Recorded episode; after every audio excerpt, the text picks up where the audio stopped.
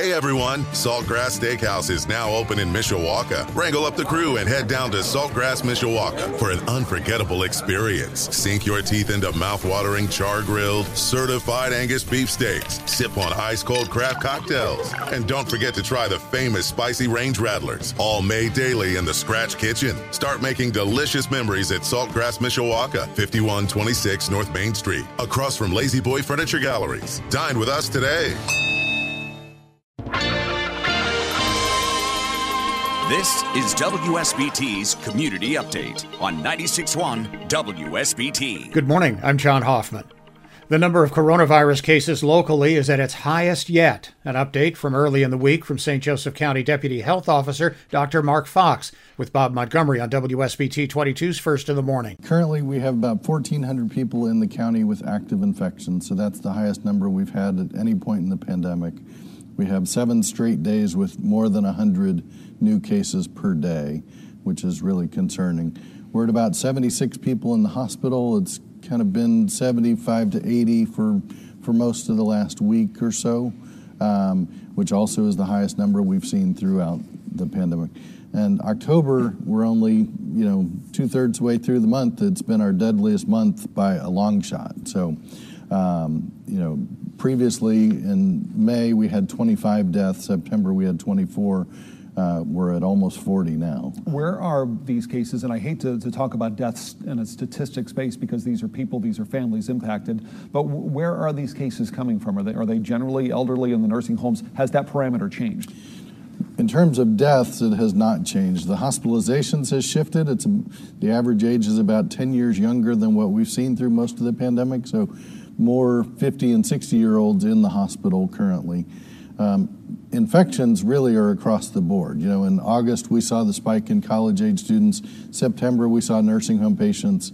Now we're just seeing it across all age groups. Yes. Is Notre Dame's uptick, recent uptick, uh, contributing to this at all? Minimally. Uh, you know, their numbers, while they they're high compared to where they've been over the last six weeks, they're really pretty modest in terms of the overall county volume. Uh, just a few days ago, we talked about Elkhart County on the state map moving from its yellow to its orange category, which means it's a, it's a wider spread.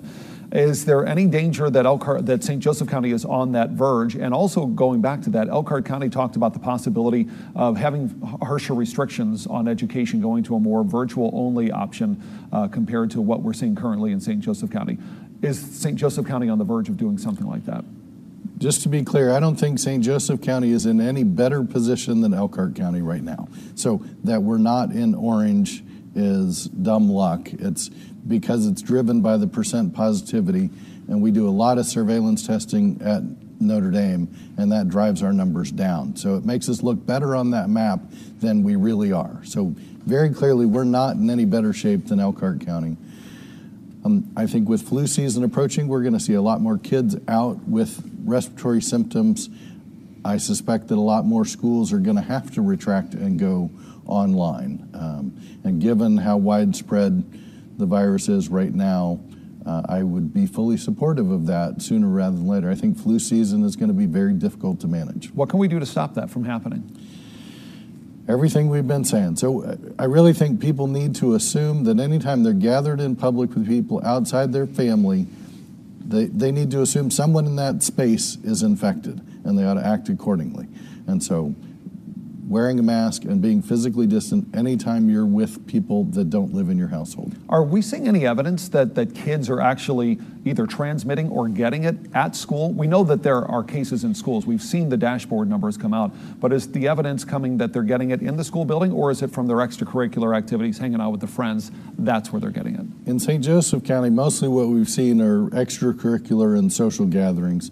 Elkhart has reported that they've seen some school based transmission. We've not been able to demonstrate that yet.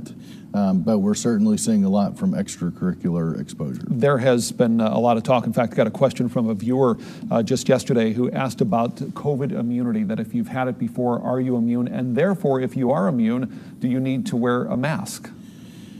So we have begun to see now a couple of cases of true documented reinfection in St. Joseph County.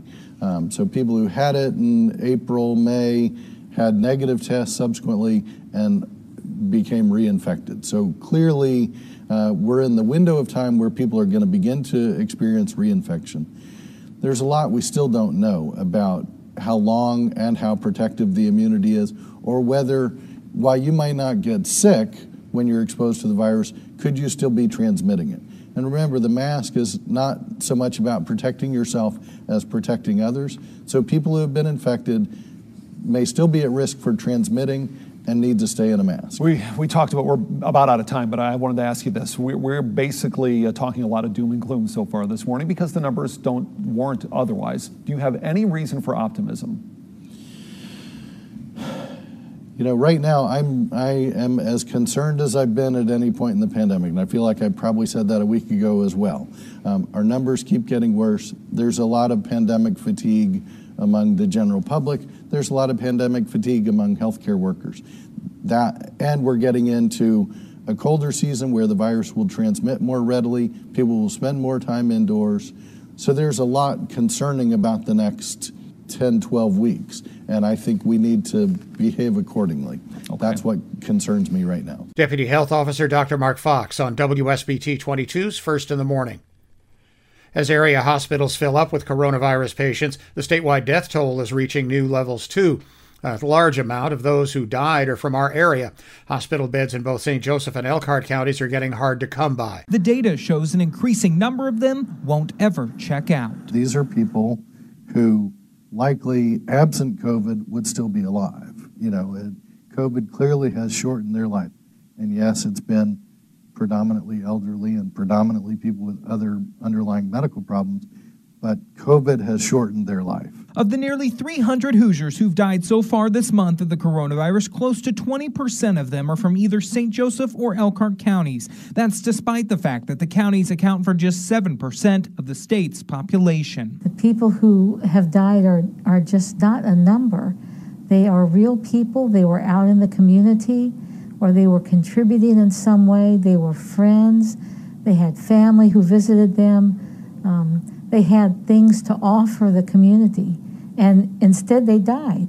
And they didn't die from old age or accidents or anything like that. They died from a disease that could have been prevented. In Elkhart County, the positivity rate sits at 20%, the highest it's ever been. Community spread is driving the surge. Health Officer Dr. Lydia Mertz says the only thing that will stop this is people stepping up. Elkhart County as a community needs to under needs to decide what they're going to do. Are they going to make this community a safe place to live?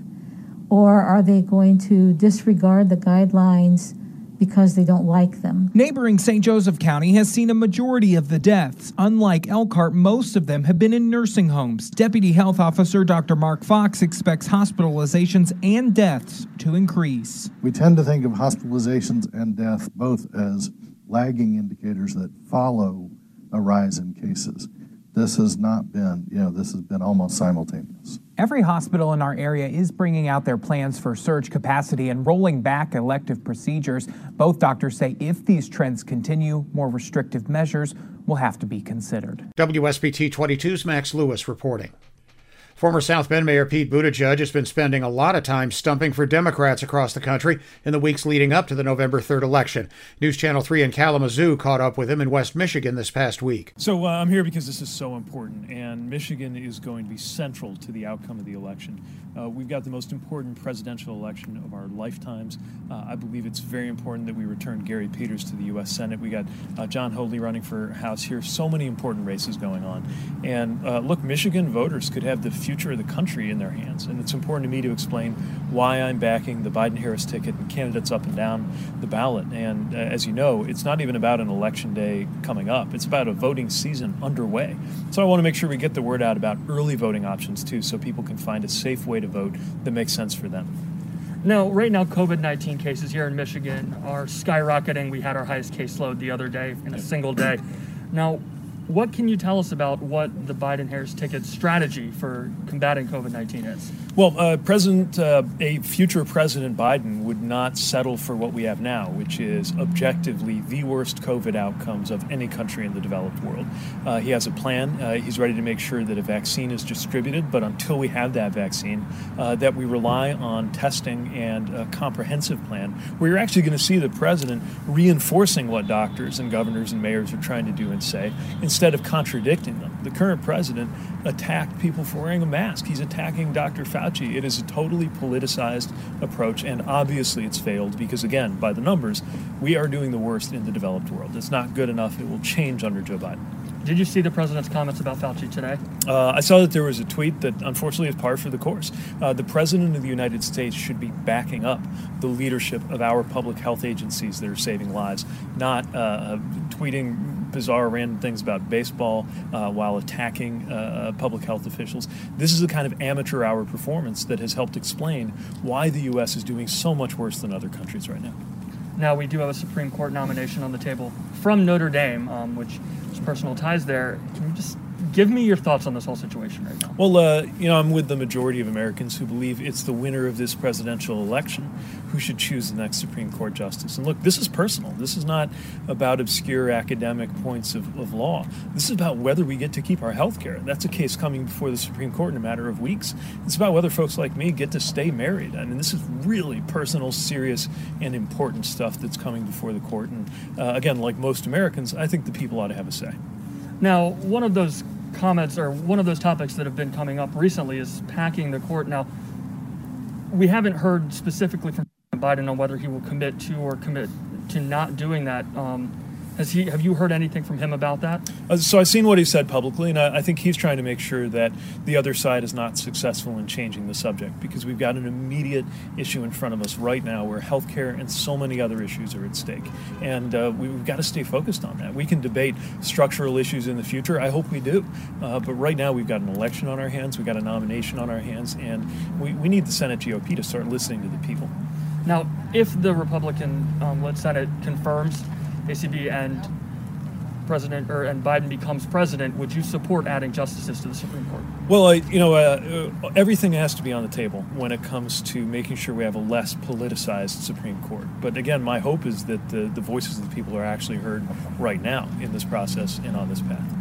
Now, what are some of those differences we'd see in foreign policy in a Biden administration versus a Trump administration? Well, first of all, you'd see a, focus on actually building up our relationships and our alliances. You know, when I was deployed overseas, I saw firsthand how our alliances are part of what keeps us safe. They're part of what protects America. And we got a president incapable of getting along with our allies, let alone negotiating effectively with our adversaries. That has a real cost.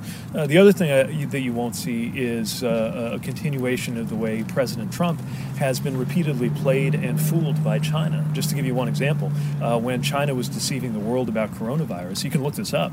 Uh, President Trump praised Xi Jinping for his transparency.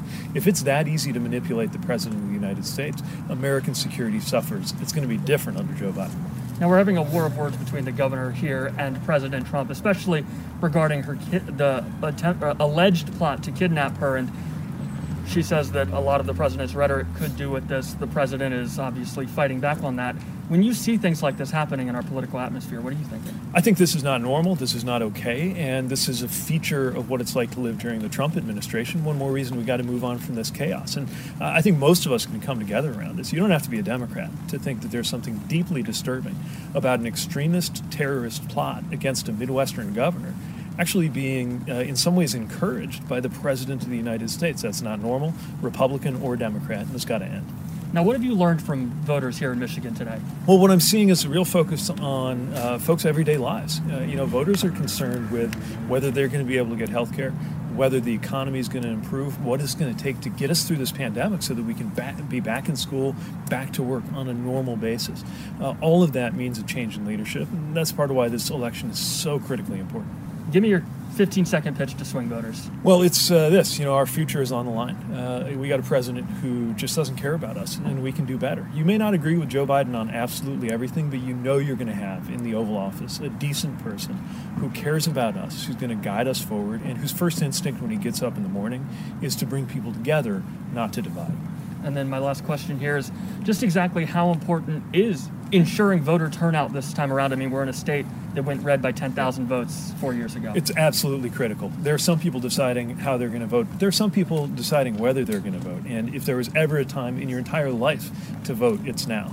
Uh, it's easier than ever to find uh, information about whether you're registered to vote early, and we hope people do vote early, avoid the lines, and it's a great way to, to get ahead of these things. Uh, but uh, look, it's never mattered more, and uh, every one of us has different reasons why it's personal. Mine have to do with health care and, and, a lot of other things. Um, but, uh, you know, this is no time to be on the sidelines. Former South Bend Mayor Pete Buttigieg on the campaign trail in Michigan for Joe Biden and others on Democratic tickets. The views expressed on WSBT's Community Update are those of the guests and do not necessarily reflect the views of the host, WSBT Radio, its staff, or management. Join us again next week on Community Update on the Sports Leader, 96.1 WSBT. Hey everyone, Saltgrass Steakhouse is now open in Mishawaka. Wrangle up the crew and head down to Saltgrass Mishawaka for an unforgettable experience. Sink your teeth into mouth-watering char-grilled, certified Angus beef steaks. Sip on ice-cold craft cocktails. And don't forget to try the famous spicy range rattlers, all made daily in the Scratch Kitchen. Start making delicious memories at Saltgrass Mishawaka, 5126 North Main Street, across from La-Z-Boy Furniture Galleries. Dine with us today.